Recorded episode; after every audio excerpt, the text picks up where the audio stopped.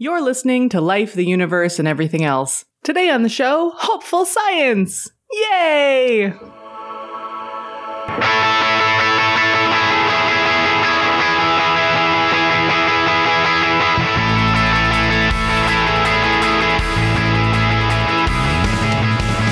Life, the Universe, and Everything Else explores the intersection of science and society.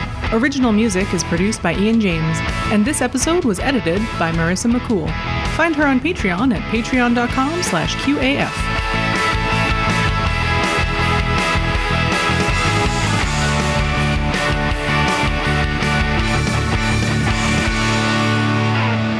My name is Ashlyn Noble, and I will be your hopeful host today. With me are my sad co hosts, Lauren Bailey, Hi.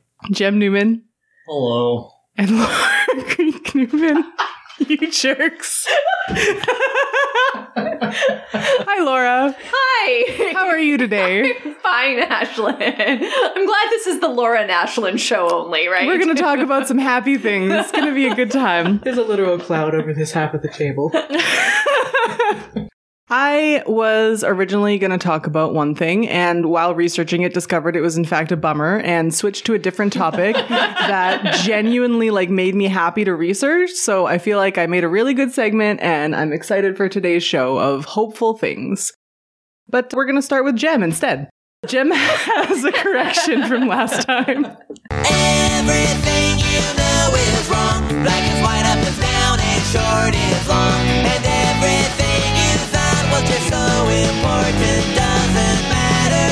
instead of hope, I have a correction for an error from last episode. I'm not doing a full segment this week because I am back in the med school grind. I'm about to start clerkship. I'm just transitioning right now, doing a bunch of sim sessions, and it is a hell of a thing, let me tell you. But I'm not going to tell you. Instead, I'm going to talk about this correction. So a listener wrote in with a question about something that came up during my segment last month. Paul from Stratford, Ontario wrote, Hi everyone, thanks for a great show. Question for you. During Gem's segment, he clarified a question about rocks and dust flying into the atmosphere each day. And he said that the f- first burned up and converted into energy.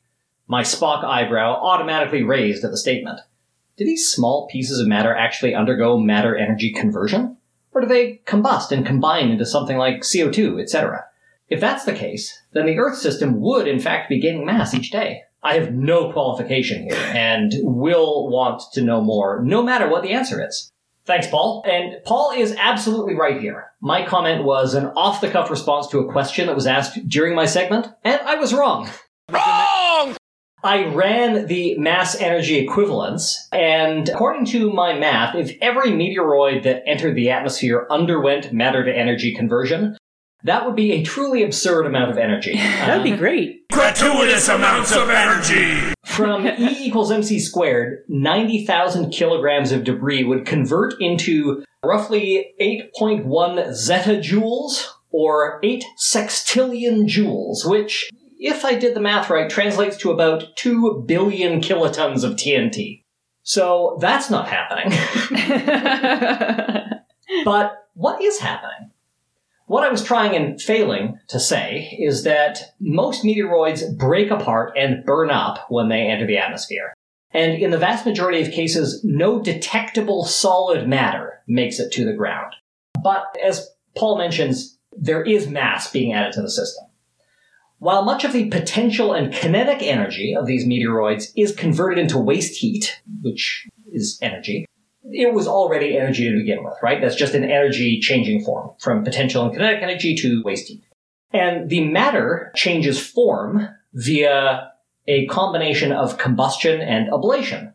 But that's very different from matter to energy conversion. So we've got energy changing form and matter changing form, not the one changing into the other. The bright tail we see as a meteor streaks across the sky is the result of heat generated by ram pressure, not friction, as many of us were told back in elementary school. Ram pressure.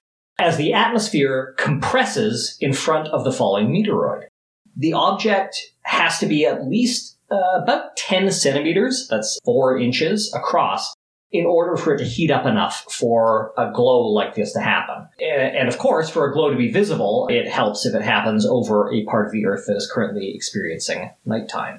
Sure does. So the ram pressure results in atmospheric ablation, vaporizing some of the meteoroid material and reducing a good deal of it to meteoric dust.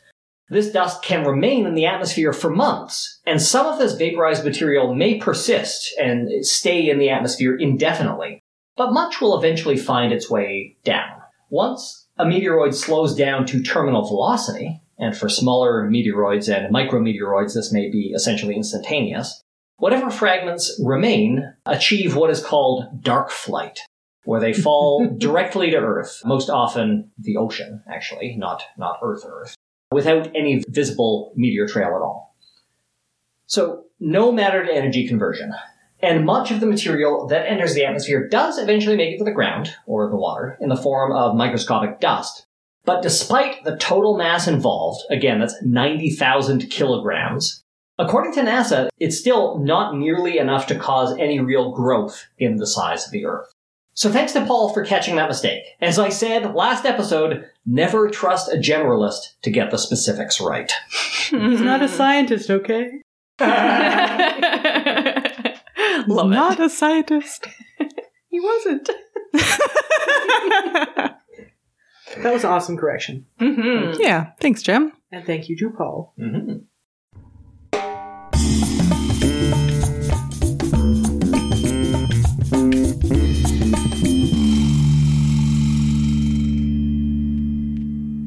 Next, we're going to go to Lauren. I grew up queer in the 80s and 90s. While I, sheltered in northwestern Ontario, had no one in my immediate circle who I knew had HIV. There were some people with it on the periphery of my life, and I was acutely aware of reports in the news and media. I was a strange child, and they detailed the callousness of the mainstream culture. Hi, Reagans. Through slightly more caring and nuanced takes that started cracking through the cultural consciousness in the mid 1990s. Before then, it was pretty damn bleak. Then there was Rent, and my first exposure to the drug AZT and other antiretrovirals. I mean, I wasn't exposed to AZT, but exposed to the knowledge of AZT. Mhm.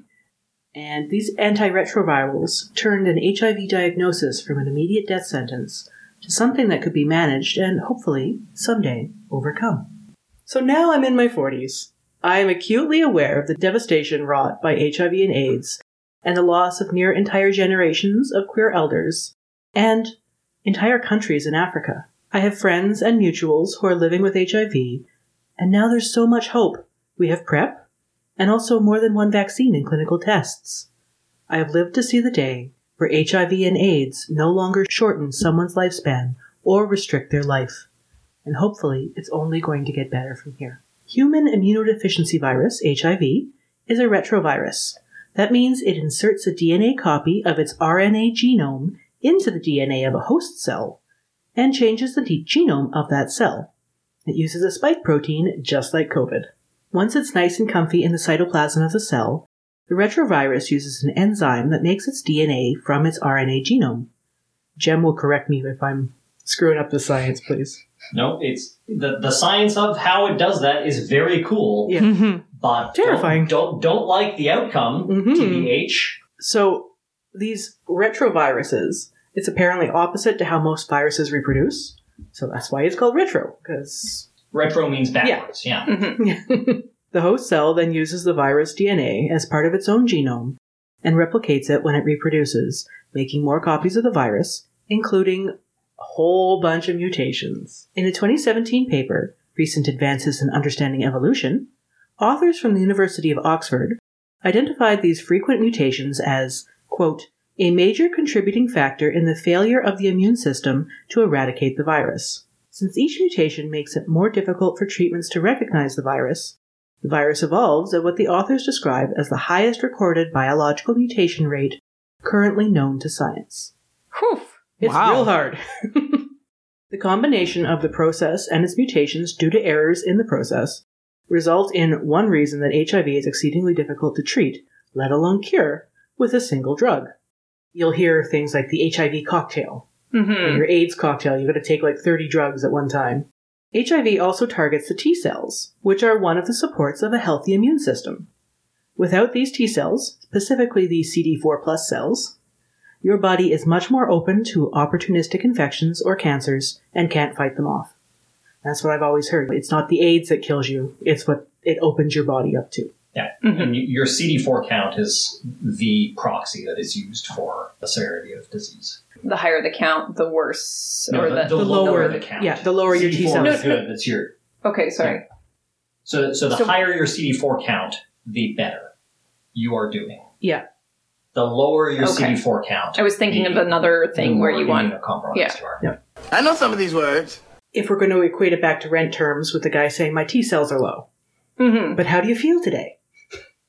I'm sorry, I'm going to stop. There, you knew there was no way to do this segment without many rent quotes, many, and that's fine. I love rent. It's how all many good. minutes in a year? No, Five hundred twenty-five thousand six hundred minutes. We almost made it through the segment. nope, won't do We it. walked down the aisle to that gem. You're not getting out of this. Uh, I, I have a feeling that maybe Marissa wouldn't have let us get out of the segment. You are correct, sir.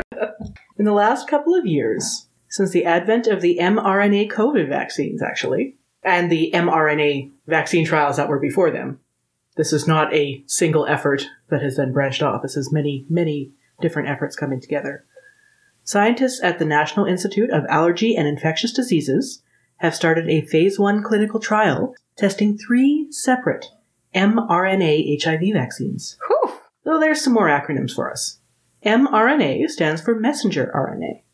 While traditional vaccines work by implanting an inert or less virulent version of a virus so you can build up antibodies, think of the cowpox for smallpox being the first vaccine, and that's why they're named after cows. Mhm. mRNA vaccines work by delivering a piece of genetic material that instructs the body to make a protein fragment of the target pathogen, which the immune system recognizes and remembers, so it can mount a substantial response if later exposed to that pathogen. So that study, which is called HVTN 302, not that you need that information, will examine whether three experimental HIV mRNA vaccines are safe and can induce an immune response. Each vaccine candidate is designed to present the spike protein found on the surface of HIV that facilitates entry into the human cells. So we're going to punch right on through. Each of the experimental vaccines encodes for different but highly related stabilized proteins. None of the three vaccine candidates can cause HIV infection because that would be Mhm. way unethical. Hmm. Yeah. Yeah, they just tell your body how to build a little piece of this protein Yeah. that it can then recognize and say, "Hey, that's not supposed to be here." Emergency, emergency. So this is really freaking exciting. and hopeful. I'm going to quote now from the National Institute of Health press release for the ongoing methodology because they said it better than I could ever paraphrase. Quote, led by principal investigators Jesse Clark, MD, of the University of California, Los Angeles, and Sharon Riddler, MD, of the University of Pittsburgh, the HVTN 302 study will enroll up to 108 adults aged 18 to 55 years at 11 sites. It then lists the sites. I will not. Each participant will be randomly assigned to one of six groups, each receiving three vaccinations of one of the experimental vaccines. The first three groups, 18 participants each, called Group A, will receive intramuscular injections of 100 micrograms of their assigned vaccine candidate at the initial visit, at month two, and again at month six.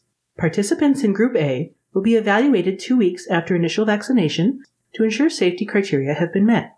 If so, the remaining three groups of 18 participants each, Group B, will be vaccinated with 250 micrograms of the assigned investigational vaccine, followed by injections two and six months after the initial vaccination. Safety and immune responses will be examined via blood and lymph node, fine needle aspiration samples taken at specified time points throughout the trial. Clinical staff will closely monitor participant safety throughout the study. The clinical trial is expected to be completed by July 2023.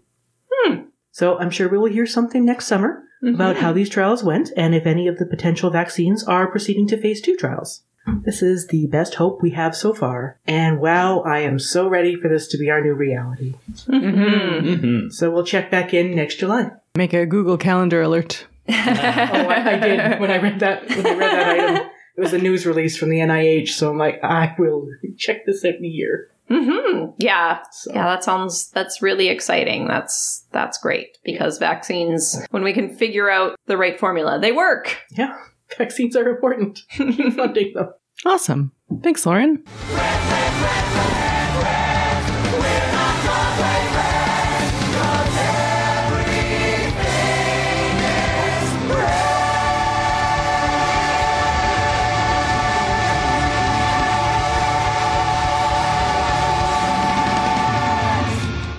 Up next, Laura wants to tell us about something very hopeful that might be coming to a workplace near you. Please. Yes. Thanks, Ashlyn. I want to talk about the emergence or the the gaining popularity of the 4-day work week. Well, I'm not going to talk as detailed sciency as Lauren did. I think this is an important thing for us to talk about and as you heard at the beginning, some of us around this table are very excited for this prospect. And what I like about this topic is that it's no longer just one of those things that, oh, it sounds great, but people are doing trials with it around the world in different countries and even in different industries. And that's why I wanted to talk about it today. The idea of a four day work week is not a new one. It's been around for some time, and some companies have actually transitioned many years ago, decades ago in some cases. But it hasn't been part of the working lexicon or, or ideas about what work could be or should be until recently. As, as we know, the pandemic has changed so many things about our lives and work culture and what workers expect and what we want out of our lives has become a lot more prominent. And given the current economic state in most places, it's now clear that listening to some of these desires is really, really important. And over the last two years, there have been several trials that have been started of transitioning to a four day work week. And I would love to say that these weren't just ways for companies to try to save money during the pandemic. I wish I could say that. Right, perfect world. However, some of the trials recently have been a little bit different than the way that this has been approached before. One of the most popular types of four day work weeks that is being trialed right now is reduced working hours for the same pay. So most places are trying something along the lines of working 32 hours a week, but still getting paid whatever they were paying the people at 40 hours a week. This is a lot different than what I even remember from before I was a worker or more of a professional type position where, yeah, four day work weeks are great. You just work 10 hours every day instead of your eight, Yep. Yeah. right? So that, and, and not to say that that isn't still around, but the trials and the studies that are being done on these trials right now are looking at that different model and looking at that quality of life for the workers as part of the outcomes that they need to measure. And again, that is what I think is really different. So they're measuring things like mental health and burnout r- levels, stress levels. In the time I've been speaking, over 80 million people have died of stress.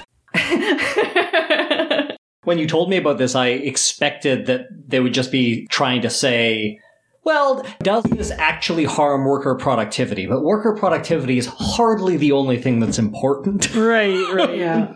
Right. Again, I would love to say that they weren't primarily looking at worker productivity. Yeah. They are looking at additional things outside of worker productivity. This is the hopeful segment. This is this is the hopeful and we can all imagine much better working worlds that are much more equitable and just and all of that. It's going to be stepping stones, which is hard, but I think this is a positive move compared to a lot of the things that were done. So speaking of worker productivity, in most of these trials, they're seeing that productivity at the very least doesn't go down. In fact, it goes up in many cases. So some companies are looking at that via profits, others are looking at like the number of projects completed, whatever it happens to be, but they're not noticing a decrease in productivity, which is a good thing because we start to recognize then that it's not the fact that you sat at that desk or whatever it was for eight hours that made you able to do that thing. It's that you were able to do that thing and that then your time is worth paying you that amount of money because you can accomplish that thing. I think that there's ways that that could be twisted, but I think it's important to see this kind of thing that we can start divorcing a lot of the jobs that we have from the time spent. And what I would Yeah. really love to see is just get away from this entire hourly pay thing as well, because that's part of this problem that keeps the 40 hour work week going because well, you haven't been here for the hour, so you haven't earned it. Well, no, did I do all of the mm. things? Yeah. Because if, for example, if you are working a minimum wage job in retail, you can ring through zero sales in an hour, or you can ring through 30 sales in an hour, and you still get the same pay if you're not getting any commission. So, yes, there's incentives to try to bring in more. But what I'm saying is like that time, you were actually more productive in the busier hour. So, can we just pay people to be there to do the work or whatever it is? I think that makes sense. Does that make sense? Yeah, I think sense. so. Okay. I'm just worried it's going to be used against, saying using retail workers as an example. How so? Like the, yeah, you earned your pay when you put through 30 sales this hour, but you didn't earn anything, so we're not going to pay you for that other hour. Yeah, that's I mean, that's commission work, which is a problem. so the idea of essentially renting a person with paying somebody for their time Mhm. Yeah. and you get to tell them what is happening during that time with constraints of a contract and like that hopefully that's a relatively new invention in the working Mhm. world in the last couple hundred years and it would have been alien to anybody living in like the renaissance for example but one of the things that it provides over piecework for example paying somebody for a unit of labor rather than Yeah. for a time is that it's easier to attempt to set fair minimums for pay across an industry when you're not part of the industry and you don't understand it. So, Mm, like, understanding what a fair minimum wage for like a circuit board is is really hard if you have no idea how you make a circuit board. Yeah. or if the way you make a circuit board is constantly changing. Whereas if you're Mm. setting an hourly wage, it's a lot easier to set a, a fair minimum wage. Not that anyone making circuit boards is paid a minimum Fair wage. that is fair. yeah, totally. Oh, Yeah. Yeah. I I am hopeful that it will be that we can move away from paying just for the time and more so for mm. paying the wage. You are here to do this thing. We have an agreement that you will be here for more or less this time. But it's not, oh, if you clock out early, you now are docked your pay or whatever it is, because that's part of the problem that keeps these long work hours going because it doesn't matter how well you do. It doesn't matter what you do. You just have to be there. And that's the culture that we have in a lot of cases. Not every industry, but so I'm hopeful that these types of moves will get away from that pay for time And- kind of thing. We have to worry about, well, you know what? This is a hopeful segment. I'm Yeah, we don't It need to is- keep, uh, it is a hopeful I'm not segment. say what I'm yes, we say. can we can try to punch holes. At the same time, I think there's something to this. Mhm. I really appreciate the fact that they are looking at rates of mental health, mental well-being, work-life balance as a common thing that they're looking at. Of course, these are used as recruiting tools. At the same time, we hear all the time that there are lots of jobs that are not being filled because people don't want to work bad jobs anymore and so employers need to adjust and and this is an important part of life. We've worked for a very long time as a society assuming that people will just keep going and we've realized this this doesn't work Yeah. anymore. It doesn't make sense. productivity, quote unquote, keeps going up and up, but lives don't get better. right. Capitalism right. was a mistake. Damn the man! Save the empire! A lot of these trials as well have been doing surveys or researching what people do with their downtime, with their additional downtime. And so they're finding that people are doing more volunteering, for example. They're finding that people are spending more time cooking for themselves or doing leisure activities, be it physical activities or other types of enrichment activities. They're spending more time with their own families and things like that. So they're doing a lot of things that are helping them be better employees. Not that that's the goal, but like help them rejuvenate, help them feel well, help them support their well-being and their health and, and their health needs and things like that, which then allows them to do better. What I thought was really interesting as well is there are even some trials where they're trying this in industries like healthcare because one thing that you'll oh, boy. notice is most of the trials that are being done are in white collar tech sector kind of work where most mm-hmm. work is done Monday to Friday, 9 to 5, 8 to 4, something like that when you have a 24 hour a day industry like healthcare, it's a lot harder to do that kind of thing. So what they're really looking at is giving people shorter shifts. So what we've seen in healthcare is the extension of shifts, especially for nurses and healthcare aides Yeah, and, and you know, physicians shifts. have historically worked absurdly long Mhm, shifts. mhm. And we see a parallel in rates of burnout and mental illness and health problems that go along with that. And so there's one study that was brought up where they, in Sweden, I believe, where they gave nurses six hour shifts instead of eight hour shifts. And I'd like to say, like, here in Manitoba, most nurses work somewhere between an eight or a 12 hour shift. They actually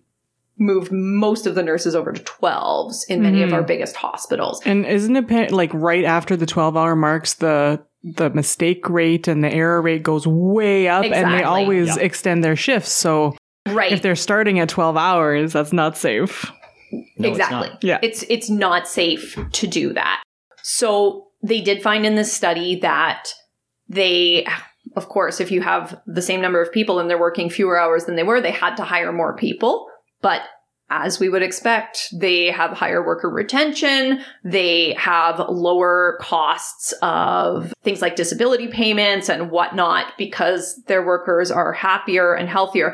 And the patients are reporting better patient care as well. Hiring more people is not a bad metric. Right. So they're finding that even though they had to spend a bit more money to hire someone else, they're saving it on the other side. And if we're looking at our healthcare crisis that we're having, I hate to use that term because it's overused, but it truly is. As someone who works in a mm-hmm. hospital, and as Ashlyn said, people who are already coming for a 12 hour shift and then are mandated, that's the word for forced to stay Yep. for an additional four plus hours until they can get a replacement. That's not good. Mhm. That is not good for any of us. And if you only care about the money, people start getting paid double or double and a half after certain hour marks. So you're not saving any money by forcing the same few people to come back. Yeah. Just saying. Mm-hmm. But people have such a hard time with that math. It's the same as UBI math.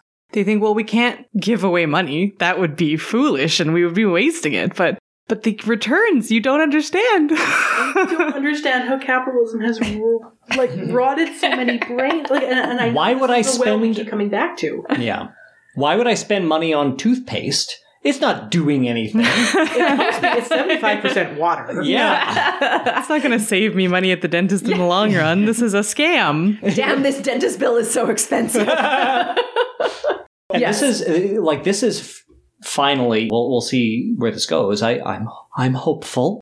Well, I'm trying to be. The sarcasm this in is- his face, you guys. Oh, he's trying. Oh my He's God. Actually, I think he's actually sincere on that. He was just like, I want you to know I'm saying the words, I am hopeful. I'm getting into the ringtone.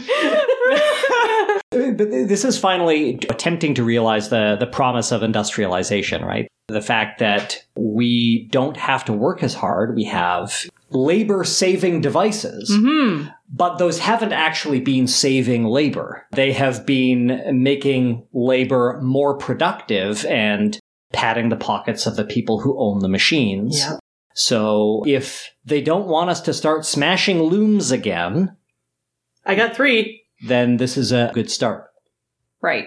Let's not stop at four. That was another point that was brought up as well the the technological advances and using them appropriately to do these things. So I can think in my day-to-day work if I had more electronic systems and systems that talked to each other, I would spend a lot less time doing things and I could actually be more productive mm-hmm. or I might not need to have a body in the building that same way Yeah. there's a lot of things like that that we could be using better. But again, it comes down to the why invest in this now? Oh, darn, we're spending so much of our money on people doing this stuff instead of that stuff. In any case, there, I won't get into it, but they're also looking at the climate effects of four day work weeks. This mm, is Yeah. Especially for industries where they want people to come back into the office if people are driving in or commuting in one less day a week. They're looking at the decreased carbon emissions that that would affect the decreased heating costs of the building or ventilation costs things like that. So i really appreciate this looking at it in a, a more global sense and a well-being sort of sense and not just a how can we still make absurd amounts of money kind Yeah. of sense. Eight for work, eight for rest, and eight for whatever you will was a starting point. Yeah. And we've been Yeah. stuck here for a century. Mhm. Right. Right. Exactly. One last thing I wanted to throw in as well is that there are, of course, there are some criticisms about it. There's ways that you want to go about it, or there's different schools of thought on how you would want to do that. And of course, saying everybody works Monday to Thursday isn't going to work for No. every person or every industry. And a lot of people rightly bring up the fact that flexibility, so it's not just the fewer hours, but flexibility is what's really, really important in this kind of world. If we do have a Mhm. global, interconnected 24, 24 hours a day kind of world, then being able to say, I'm going to be late today, or I need to take off early, or I need a chunk out of my day here and I'll do it there is another really important point. Yeah. So it's not just, again, it's a starting point. It's not just about only four days a week. It's about how we implement it. And then thinking about the downstream costs too. Another criticism that was brought up was looking at, actually, I'm looking at Gem here, the cap that was put on the number of hours a week that medical students can work. And there's often criticism for that from some people we know about how we're undertraining doctors now because of that. Again, Not we have burning them really out. good evidence back that's dating back to 2014 that says like 55 hours a week is the hard cap for productivity. Yeah. Anything over that, it doesn't matter whether you go up to 80 or 120, your productivity absolutely maxes like it's not to say that 55 is the pinnacle, it's that y- you will see zero benefit Yeah. past that. You're already on a downslope, but you're not going to see Wow. any benefit after 55 hours. Yeah. So what this really means is not that we need to go back to making medical students work absurd hours when they're tired and are far more likely to make mistakes. We just need to give them more time to learn to do what they need to do Yeah. and integrate that knowledge. That's all we need to do. And there's mm-hmm. no reason why, there are no good reasons. Let me correct that. There are no good reasons why we couldn't extend the programs that we have to give them the time. We have Yep. artificial time constraints that Yeah. force them into a four year program that doesn't give them the time to learn what they need to learn. Or a three and a half year program if you're in Alberta. oh, yeah. And Med they've it, rant. it's been the same number of years for what hundreds of years? No, no, no. They didn't have as much training. A good but, 50, let's but say. it's a been good yeah, 50. too long for the amount of medical knowledge we have gained in that amount of time. So, so what has generally happened is they've extended residencies. Mhm. So it used to be that in order to qualify as a general practitioner, which doesn't isn't a term that gets used anymore, you would have to after your med school, you would have to complete a single year as an intern, which is what they used to call your first year of residency. And then you are qualified as a general practitioner, what we now call a family doctor. But that hasn't, we, for a couple decades now, we've had family medicine as its own specialty. It's regulated by a different college, but it's its own specialty and it has a two year residency, which is probably about to be, no, I believe they confirmed it's going to be extended to three. Hmm. So often what they've done is they've extended the residency rather than extending the actual medical school. And, you, mm-hmm. and you can't practice as a physician without completing residency. Yeah. So it's something. Yeah.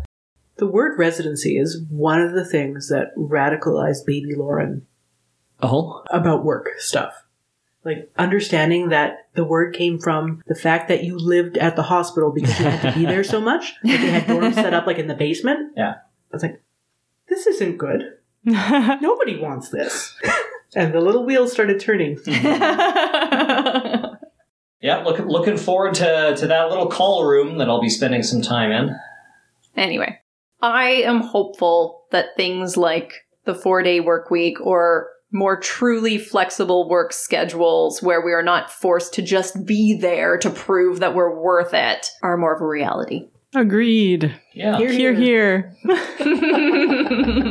No more butts in seats. Down with capitalism. Damn the man! Save the empire!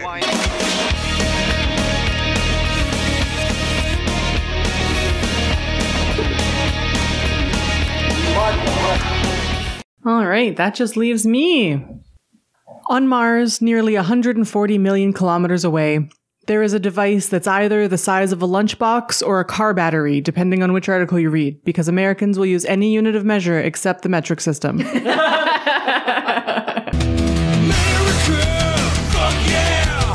It is, in fact, about 24 by 24 by 30 centimeters, and it has been successfully producing oxygen at roughly the rate of a small tree. Oh, cool. From NASA's cute and informative little page about the mission, I learned that the name of the mission, MOXIE, is explained thusly. MOXIE is a short, snappy name for a tool that helps lead to human footprints on Mars. It helps humans explore Mars by making oxygen. It works in situ, in place, on the red planet, and is an experiment. so, the Mars Oxygen In Situ Resource Utilization Experiment, or MOXIE, That's a good backronym. has been producing oxygen from Mars's carbon dioxide rich atmosphere. It is 95% CO2. The atmosphere of Mars. That's so high. It's been producing it since April of 2021. I just want to break in here mm-hmm. to say that we were promised that this was going to be a segment about Moxies and we were going to have Bellinis. Gem made that up. Liar. We can go to Moxie's after this. It's probably still open. Somebody needs to stay with the kids that are sleeping up there. Snowflake, you're in charge. Moxie Deputy Principal Investigator Jeffrey Hoffman said, This is the first demonstration of actually using resources on the surface of another planetary body and transforming them chemically into something that would be useful for a human mission. But do we really like deserve liter- to go to Mars? yeah. It's literally like terraforming. Yeah, That's really cool. It's pretty cool. Oxygen production was first achieved on April 20th, 2021, producing 5.37 grams of oxygen, equivalent to what an astronaut on Mars would need to breathe for about 10 minutes. Astronauts to the moon.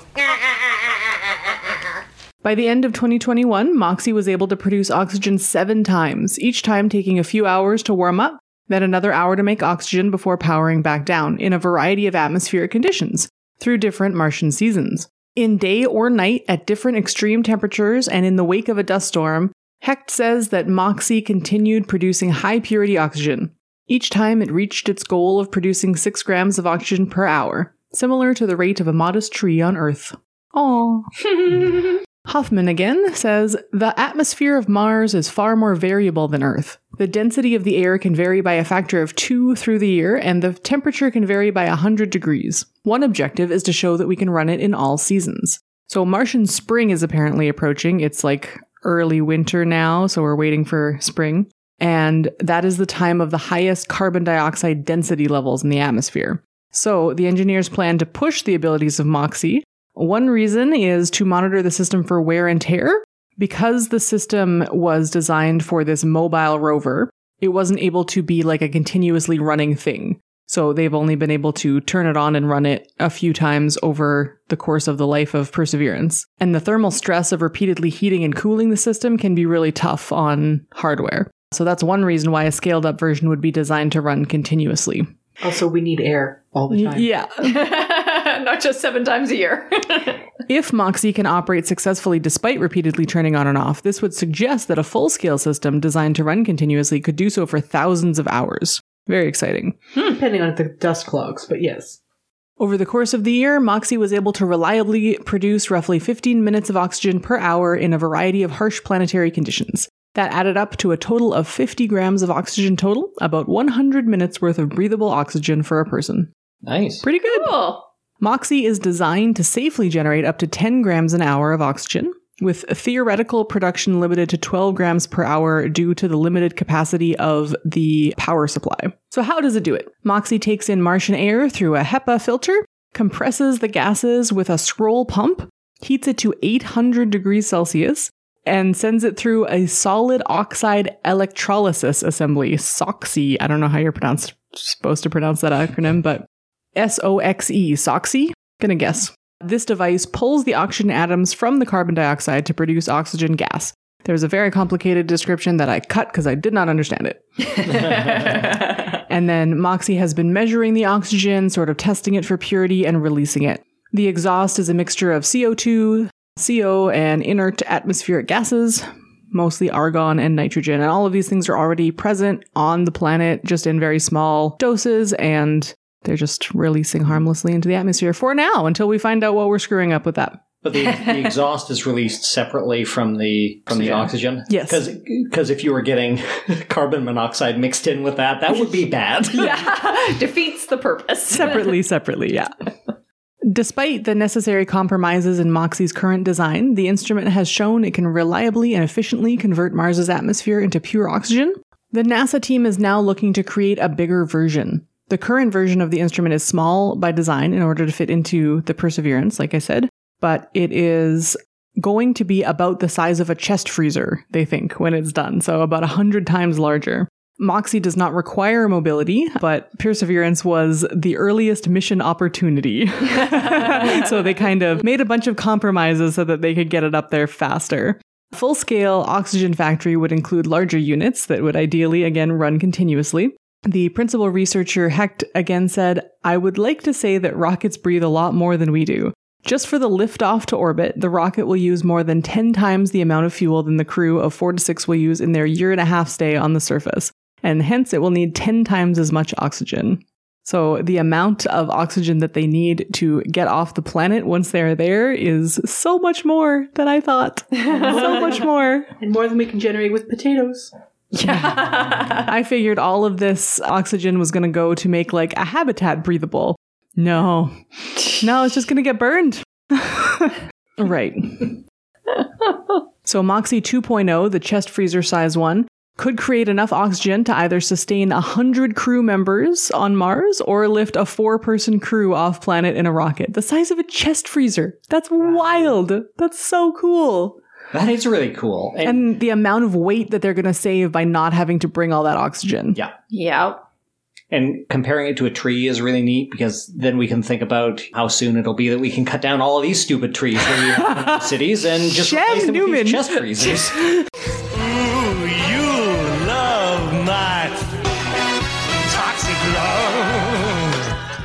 Every opportunity. Hopeful. I love trees. I, I would never cut down a tree. Never hurt a tree. That's not true. Uh, I need firewood sometimes. And sometimes they just really annoy me. Sometimes you just need to chop things. Welcome to Thneedville. Oh no. oh god. But we are we are talking about scaling it up. Challenges in scaling up Moxie include temperature regulation to make sure that it heats evenly and it won't break down from the stress. So again, temperature getting up to 800 degrees is tough on a lot of equipment. Be careful with that valuable equipment. And that an oxygen device that can support a human mission would need to operate continuously for about 400 days. And an, a quote from an engineer, that's a lot of hours to put on the hardware, irrespective of what the technology is. yep. NASA has stated that if Moxie worked efficiently, they could land an approximately 200 times larger Moxie based instrument on the planet along with a small power plant. And that system could produce oxygen at a rate of about 2 kilograms an hour in support of an eventual human mission sometimes in the 2030s. So it would just be hanging out there on its own, making oxygen, Pumping it out. storing it in tanks for when humans get there. That's pretty cool. And then eventually we'll have enough that when Arnold Schwarzenegger loses his helmet at the climax of the film, he almost but does not quite die. Oh, but you get to see that cool like rubber mask and him making all of those Arnold Schwarzenegger noises. well,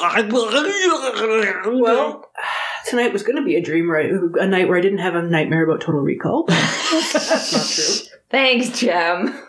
It's a really cool experiment. They're making oxygen on Mars right now. That's so cool. They're going to try even harder in the spring because they want to see how far they can push this thing. This quote, I feel like, really sums it up for me, so I decided to end on it. Moxie has shown that a SOXY technology for producing oxygen on Mars from the atmosphere is viable, is scalable, and meets expectations for efficiency and quality. Plenty of work remains, but all indications are that a scaled up version of Moxie could produce oxygen in sufficient quantity and with acceptable reliability to support future human exploration. Cool. That's great. Only working four days a week. yeah, yeah. Well, uh, right now, Moxie is working a lot less than that. The destiny of Earthseed is to take root among the stars. Let's go, everyone. Four, three, two, one. Earth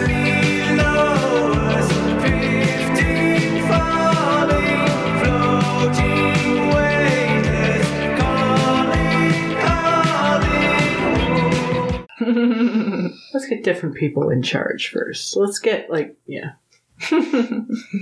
That was cool. That was really cool, Ashlyn. Yeah. And that's our show. We, We- have something nice. Oh, yes, I know. Those are our segments for today. Those are our hopeful things. So we've all talked about something nice, except for maybe Gem. So Gem has to go first for something nice.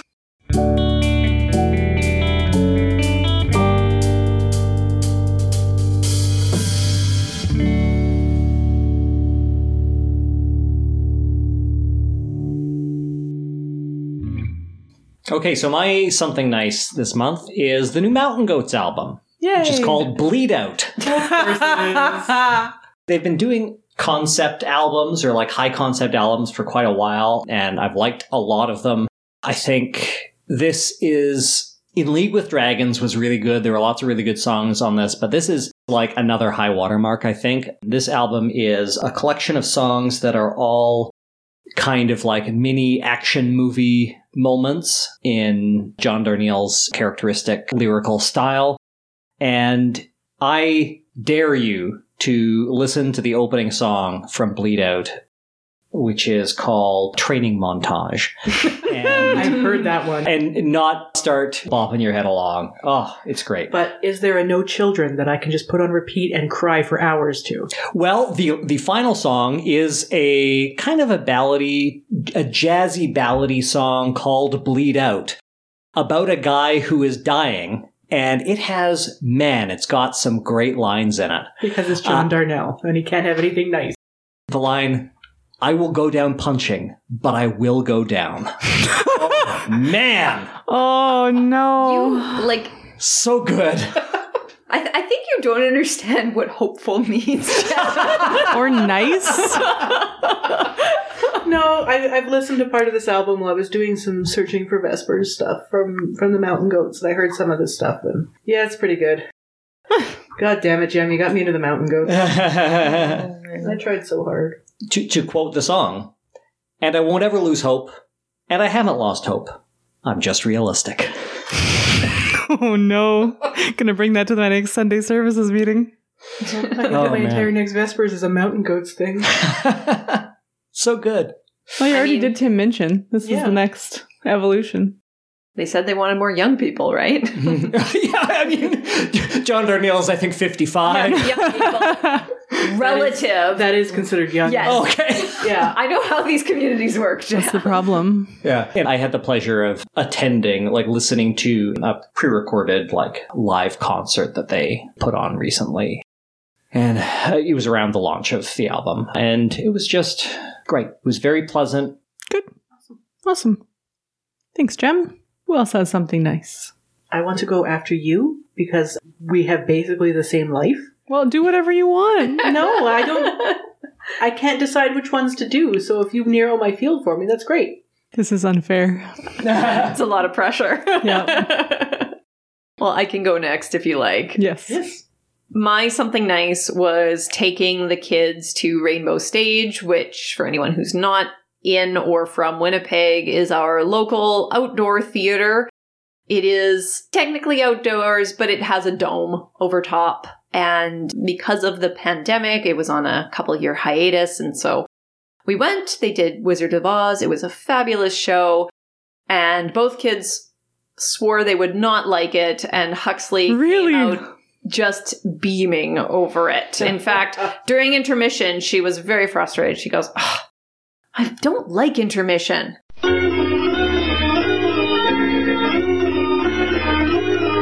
Why is that, Hux?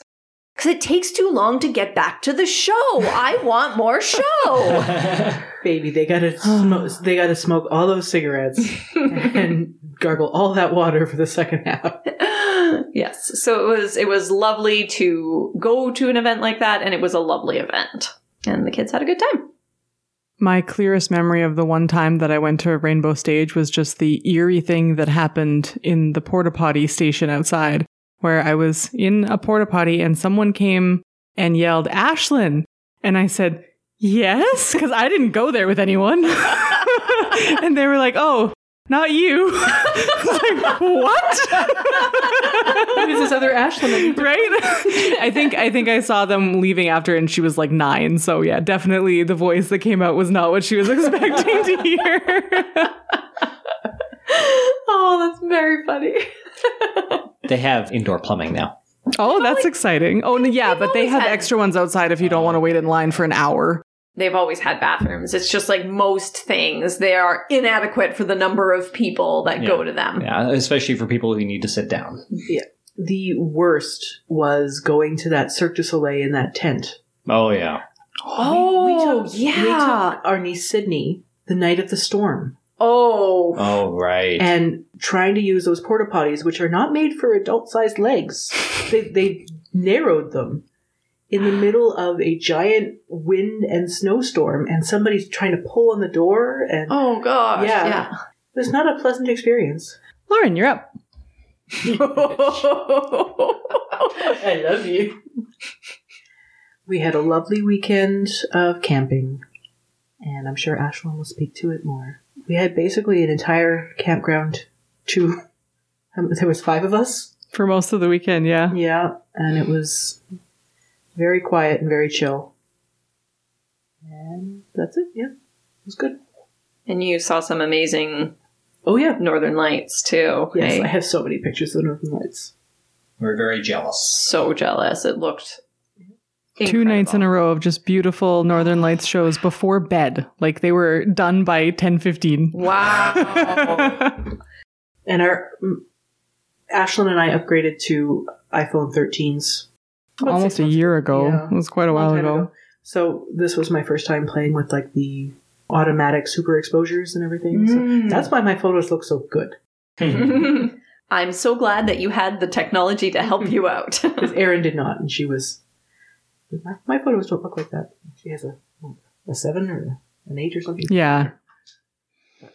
It's fun when they automatically take the long exposure so you can get those lights in without fading out. Yeah. nice.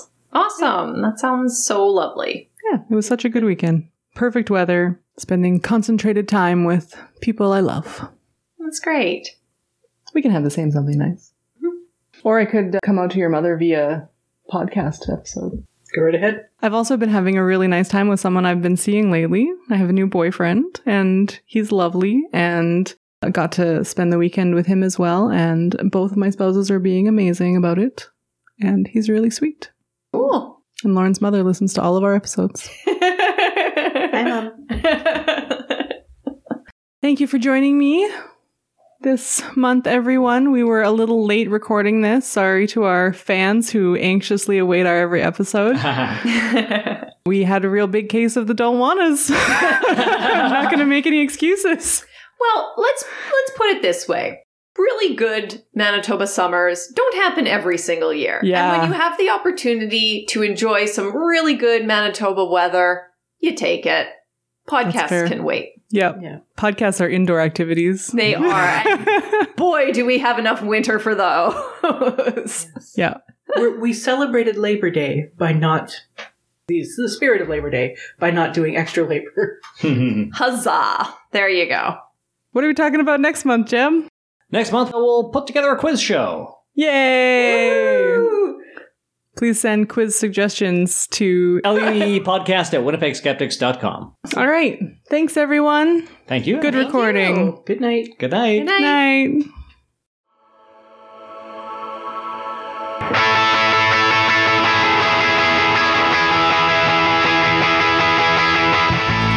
Show notes and references for all of our episodes are available at lueepodcast.com, where you can also find links to donate or get in touch. If you'd like to support the show, the best way to do that is with a review on Apple Podcasts or wherever else you found us, or by sharing this episode with a friend.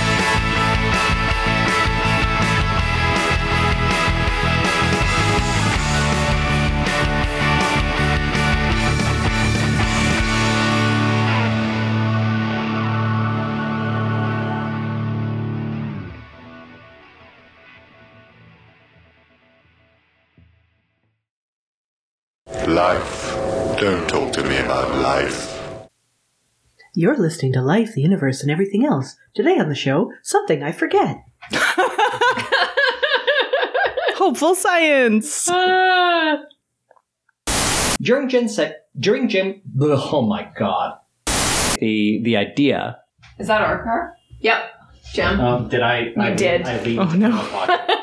First, I thought it was another emergency alert. Nope, just our car alarm. Okay. Take that again without the car alarm. L-U-E. Podcast at winnipegskeptics.com. What are we doing these days?